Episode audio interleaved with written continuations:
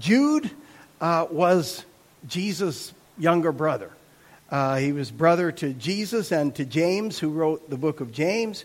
Um, and uh, it, it's when we read that, when we know that, it adds something to the book for me to know that this was Jesus' brother, that this guy, when he talks about the Lord Jesus Christ and the love of God expressed through Jesus Christ, he's talking about a guy that he shared the house with. Like it, it's kind of mind boggling to think that, you know, this was his uh, big brother. And yet he came to a place, as James did, uh, after Jesus' death and resurrection, of finally believing that his brother, this his earthly brother, was the Messiah. Father, open the word to us, I pray, for this simple word now in Jesus' name. Okay, Jude chapter, uh, sorry, chapter, verse 17 through 21. Just these uh, five verses, and I'll go back, I'll reference some of the early verses, but Jude, uh, verses 17 to 21, it says, But you, beloved, ought to remember the words that were spoken beforehand by the apostles of our Lord Jesus Christ that they were saying to you, In the last time there shall be mockers, following after their own ungodly lusts. These are the ones who cause divisions, worldly minded, devoid of the Spirit. But you, beloved, building yourselves up on your most holy faith, praying in the Holy Spirit, keep yourselves in the love of God, waiting anxiously for the mercy of our Lord Jesus Christ to eternal life. Okay. Two times in this passage, he starts out saying, But you, beloved, ought to remember the words of the apostles. He carries on a little bit, he talks about it, and then he says, But you, beloved, building yourselves up on your most holy faith. Back in the beginning of this book, uh, in the first four verses, Jude says, Jude, he names himself a bond servant of Jesus Christ and brother of James to those who are called, beloved in God the Father, and kept for Jesus Christ. Okay, a servant of, a bond servant of Jesus Christ, my big brother, he says. Um, to those who are called, beloved in God the Father, and kept for Jesus Christ, may mercy and peace and love be multiplied to you. He says again, Beloved, while I was making every effort to write you about our common salvation, I felt the necessity to write to you, appealing that you contend earnestly for the faith, which was once for all delivered to the saints. For certain persons have crept in unnoticed. Those who were long beforehand marked out for this condemnation. Ungodly persons who turn the grace of our God into licentiousness and deny our, our only Master and Lord, Jesus Christ. Again, in this passage, in this section, he calls them the beloved two more times. He's, he's establishing something. Beloved, beloved saints. And it's like, God loves these people that the brother, the younger brother of Jesus, is writing to. And he's calling them. This is like, like we were just singing, I'm a child of God, yes, I am. It's like I'm making a declaration. It's a good and right thing for us when we're worshiping to declare things out, not just when we're in here, but to do that regularly uh, in our time before God to declare what God says of us. I am who you say I am. So when I stand praying, I'll look and say, according to this, I'm a saint. That means a set apart one or a sanctified one, which means set apart for God's holy purposes. I'm a saint according to your word, and I'm going to just believe it. I'm going to accept it. I am a child of God according to your word, and according, as I was just praying a moment ago, to the witness of the Holy Spirit. I'm a child of God, and I'm going to declare it because I, you're like me, I'm sure. Your mind can gravitate so easily to all of the negatives, the things that you are not. Am I right? Anybody else? You gravitate to the things that make you feel like, oh, I'm just, I'm a little person. I'm a, I'm not that good. I hear of this person and, oh, why couldn't I be like them? I'm, I'm not like them. And it, it's so easy to go with that, isn't it? It's more challenging, but much more fruitful to take God's word and say, Hold it. What does God say about me? That's what I'm going to believe. So, this is a good book. I encourage you, read it, and afterward, call yourself beloved. I am God's beloved. God loves me. He expects me to accept his love. Okay, two times he calls them, he says, But you, beloved. Um, God is not indifferent toward the people who have responded to Jesus Christ and the love of God. He's not indifferent. The Bible says every single time a sinner turns and repents, what happens? There's a party in heaven. All the angels of heaven rejoice. I think they all stand and go, Oh, bravo. Ooh. Oh, that's great. No way.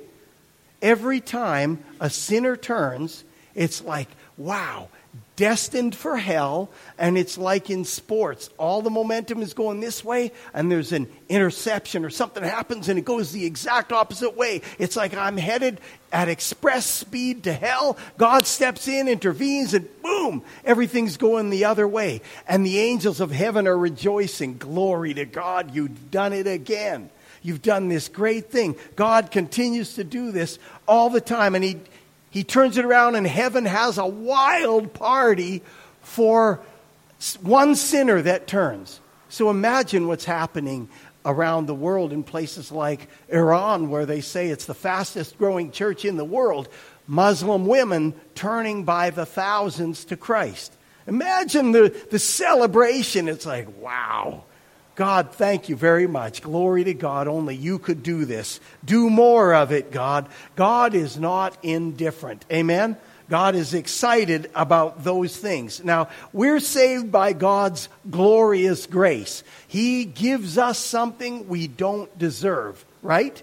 We couldn't earn it. We can't possibly do enough to earn it. God gives us grace. In his book, uh, Jerry Bridges, an author from um, a couple decades ago.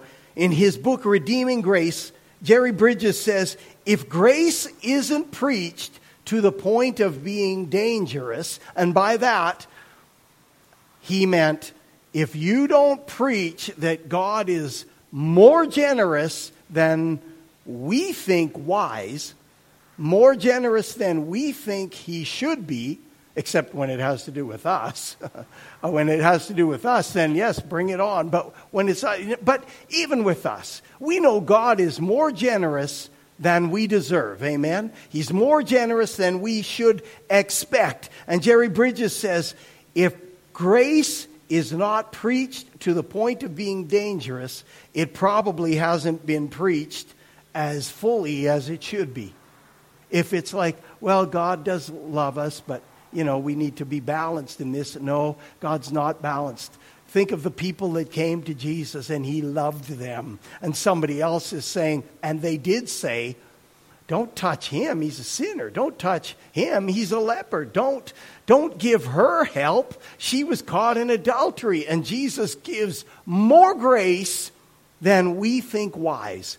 Than we, it, it's never earned, it's never warranted. He always gives more because, according to the Bible, quoted in Romans 1, all have gone astray. There is none righteous, no, not one.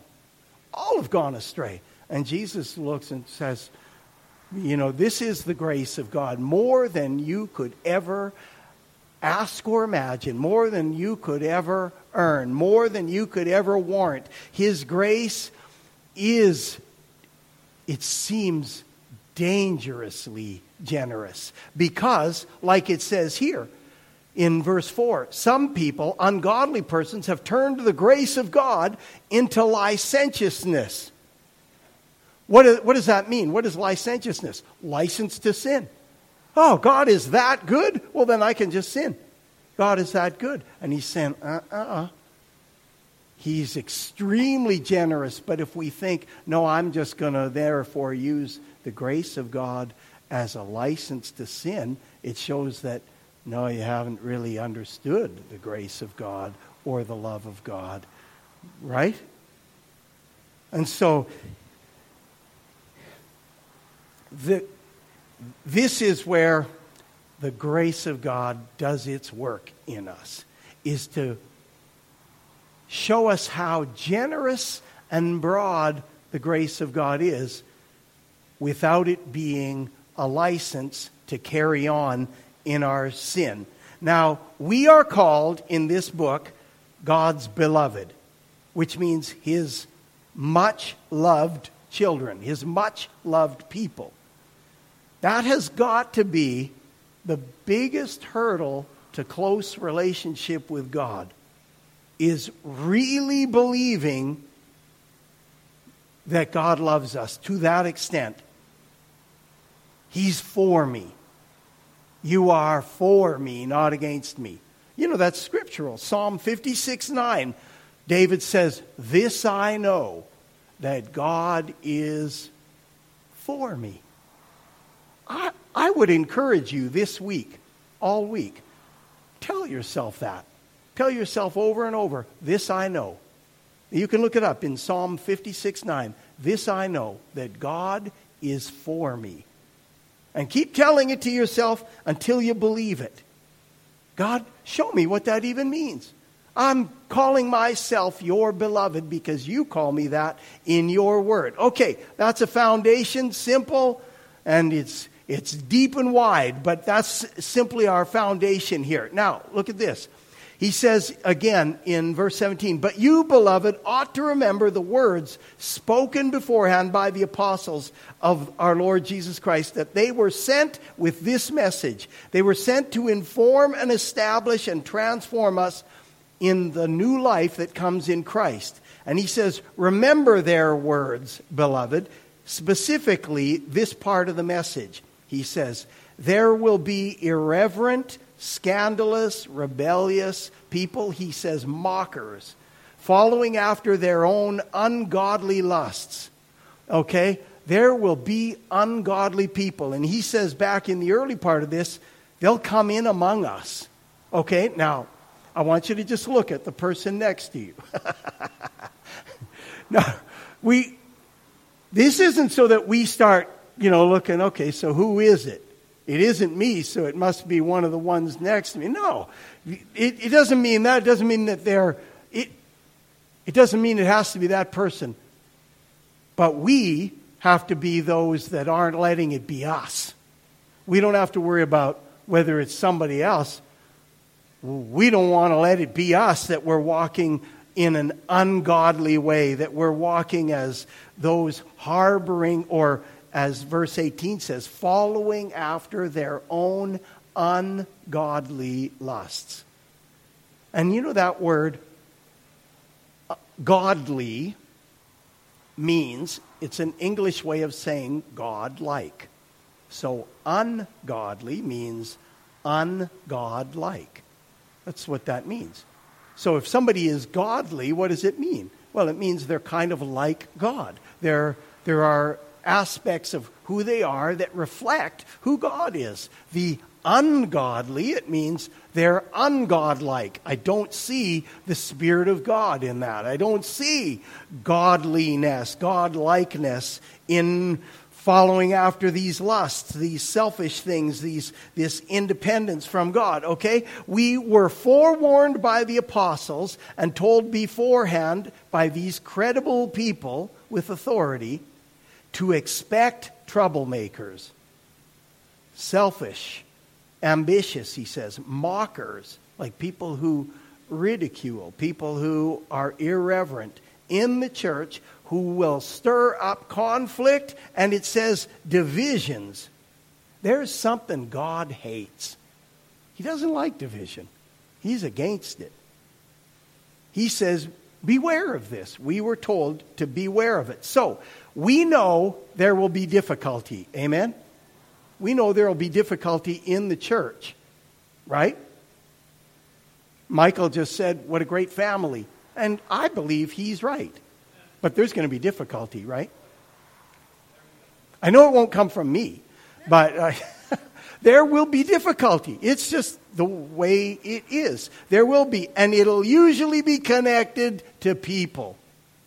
Usually it'll be connected to human beings. Remember this. He says, don't be thrown off course by it. Don't be surprised by this. You were told beforehand on good authority.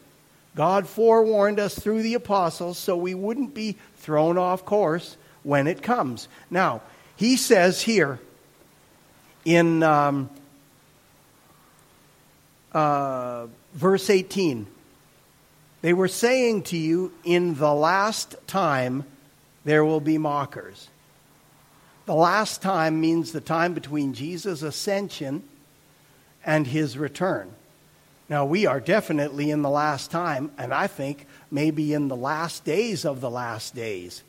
Um, but regardless of how close we are, we have to walk faithfully before God. There are people introducing, he says, ruinous, destructive, ungodlike ideas and desires in the church and divisions. They're worldly minded, and it's a real and present danger in the church. But you, beloved, he says, he, he says this. Here's some, some bad news. Stuff is going to happen. And then he says again, but you, beloved, okay, you are not one of those. There's going to be some of that, but you, beloved, you know, sometimes the word but comes and it is disheartening, right? Somebody says, Oh, I, I really like the way you do this, and you know, you've got this going on and that going on. And sometimes you can just sense it, and then you, then here it comes. But, you know, John, I want to, I just want to tell you, you know, your boss, John, I just want to tell you, you're doing, I think you're doing a, a good job here. And it's like, oh no, why do I feel like that, like the word but, like a big dark cloud is about to descend upon my life. You're doing a great job, and you know, there's telltale signs. There are a lot of things you're doing well. Oh, no. a lot is a lot different than everything. there's a lot you're doing well, but, but other times, somebody might say something like, hey, listen, you know, we got off to a rough start, and you know this didn't work that well. And the word "but" is like a turning a corner that's like, woohoo! There's something good coming. You know, John, I think you've done a, a very average job, but uh, I think with the right training, you could be excellent at this. And I'm going to double your salary. Well, I praise the Lord. That's a good butt. No, that's, there are the, it can be good. And this is one where he says, hey, coming in among you, there are going to be some mockers and some ungodly people and some bad things going on.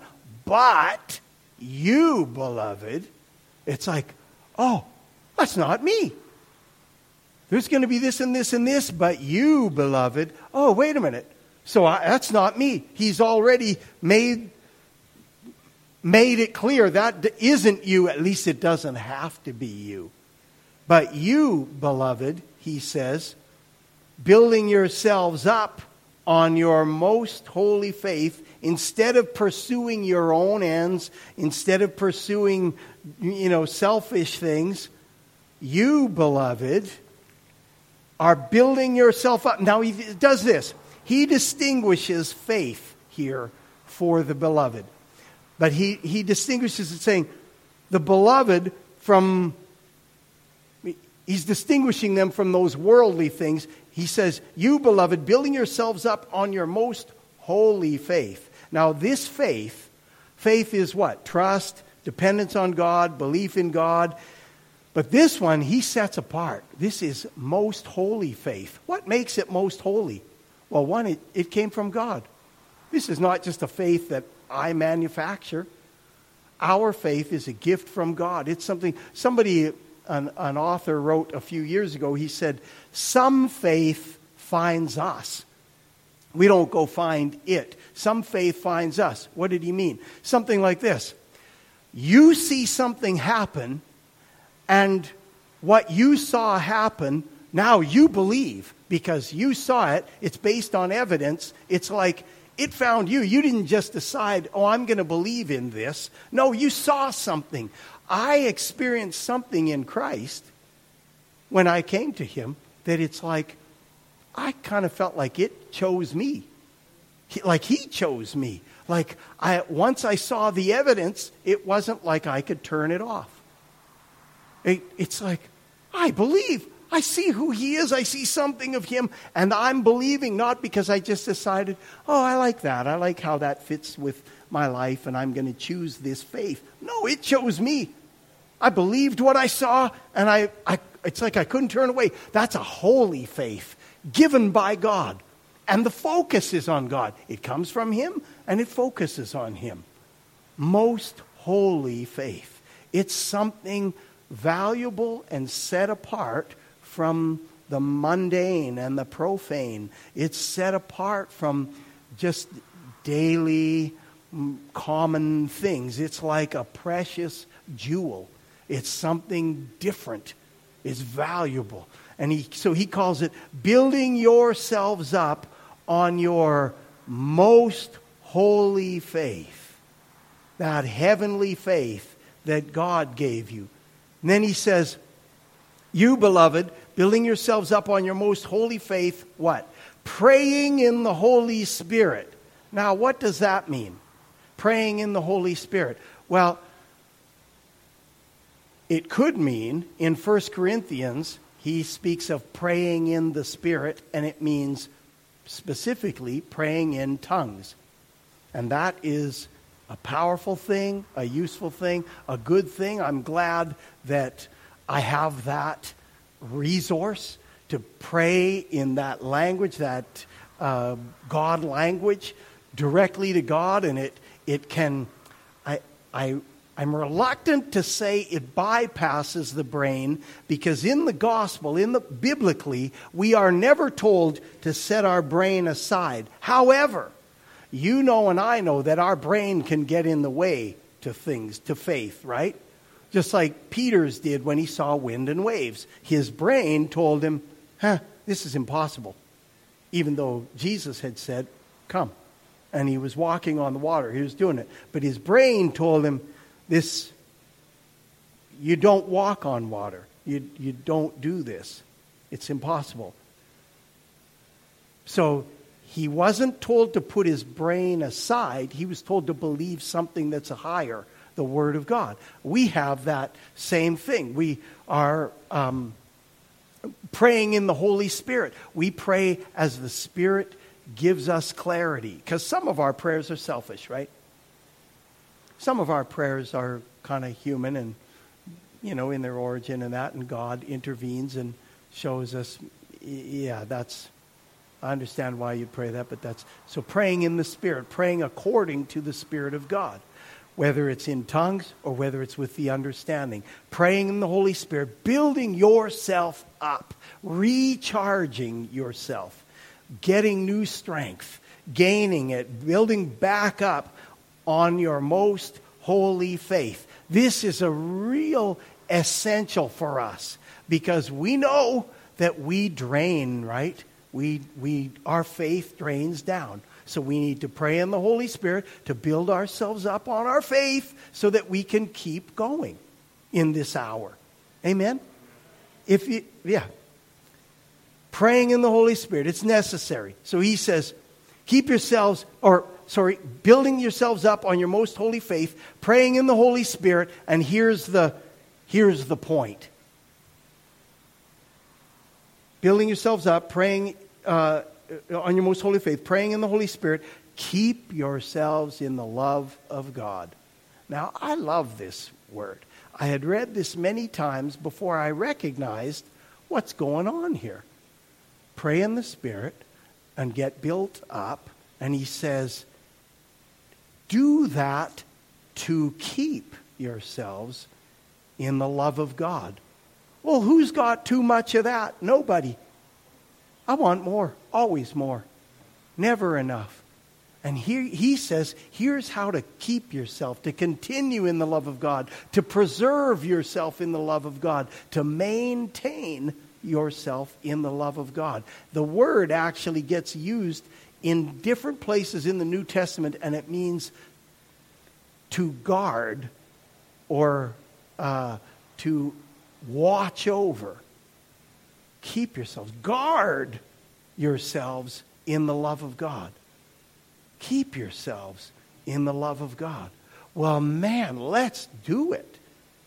Praying in the Holy Spirit to keep ourselves in God's love so that we continue to walk in it and know that, hey, I am a child of God. I am the beloved. I am known by God, and He's happy to know me. This I know that He is for me.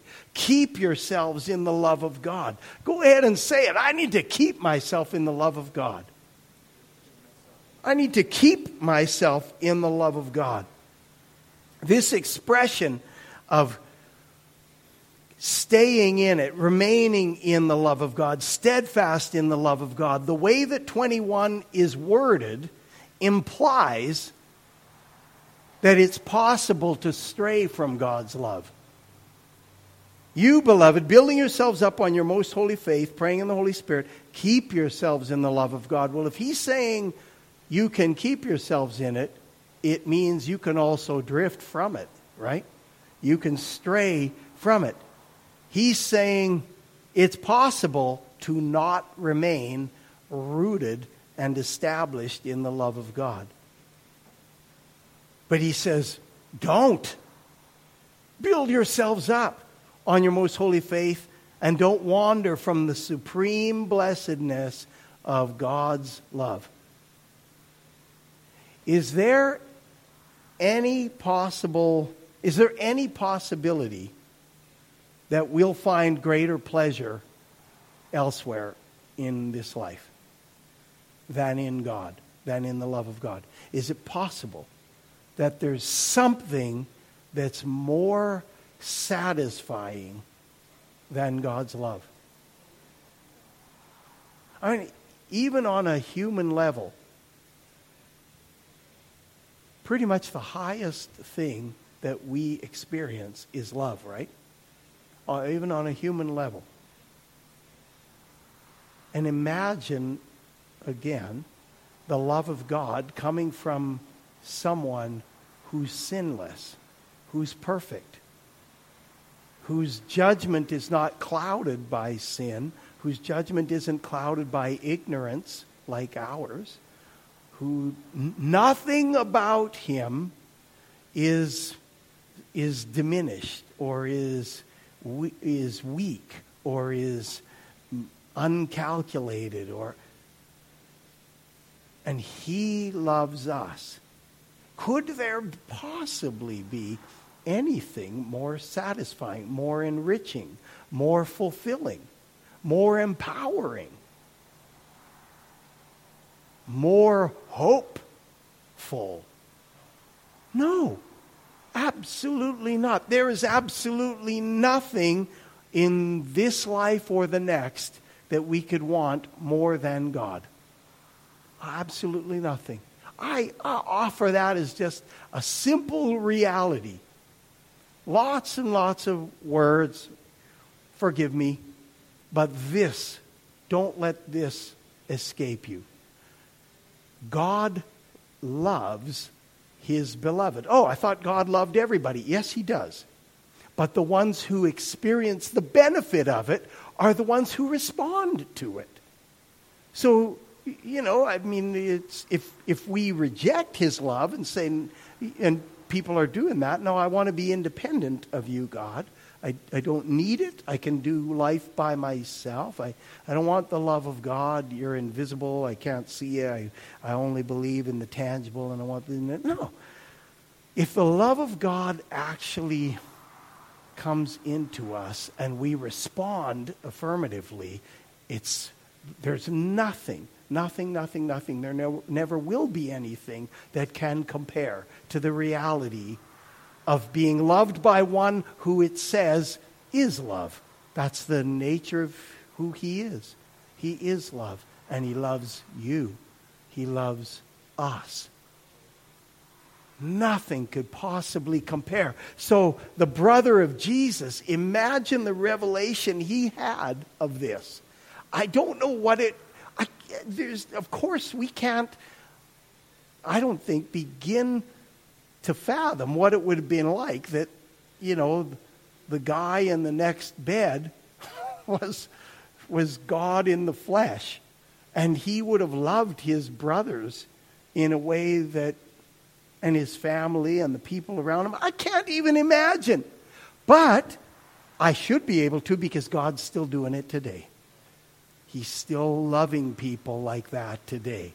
And he can break in on us so that we can, with Jude, keep ourselves in the love of God. I want to stay there. I want that to be the kind of mm, the state of my life that I'm aware that I'm loved by God. I've told some of you this story before, but the job I worked at just before I went uh, to school and went into the ministry, I was in a, a government job in Edmonton, and my, not my immediate boss, but the lady that was uh, like a manager over a department, she walked in and um, said to me, something like, How are you doing today? And I just said, I'm doing great. And uh, I had had a great prayer time. I felt filled. I said, I'm doing great. And she said something about uh, why, what's so good. And I boldly blurted out, My Heavenly Father loves me. And she said, Well, he must not love me because I'm not doing so great and again, blurting out, you know, insert foot, I just said, Oh, he loves you. You're just not loving him back. This is my boss. and so, anyway, when I was in the unemployment line after that, I no, I I thought, oh, what a stupid thing to say, John. How could you say that? Like, you're not loving him back. And I'm sort of thinking afterward, oh, you dummy, you know hope there's nothing pink coming into the mail slot, you know. And uh, so then later, she came to me a day or two later and uh, said, I have not been able to get that out of my head. And she was a backslidden Pentecostal believer, but had kind of strayed, didn't keep herself in the love of God. She strayed off. She said, I haven't been able to get that out of my head. And I said, Oh, Good. I said, I thought afterward, what did I just say to you? Like, you know, oh, you're not loving him back, you know. And uh, she said, no. And she came back to Christ. She came back, and, you know, I haven't seen her now in, since I moved out here 30 some years ago. But uh, this idea that God loves everybody, but the ones that have the benefit of it are the ones who respond to it. Like, not because he loves us more, but just because we, okay, that, I like that, I'll accept, and then we experience what the benefit of that is. So, here again, this thing, just to wrap up, he says, Keep yourselves in the love of God, waiting anxiously. We're praying and we're waiting. We're waiting anxiously or with great anticipation for the mercy of our Lord Jesus Christ to eternal life. Man, have we got a bright future. Keep yourselves in the love of God now, waiting with great anticipation for what's coming, because it'll be the full revelation of the great love of God that if we were to get it now, we'd be burnt to a crisp. I don't think we could, you know, take it. We just can't. We don't have, you know, this body, these eyes, our, our makeup right now just could not contain what's coming, what God's going to reveal. So keep yourselves in the love of God, waiting with anticipation for what is coming, what he's about to reveal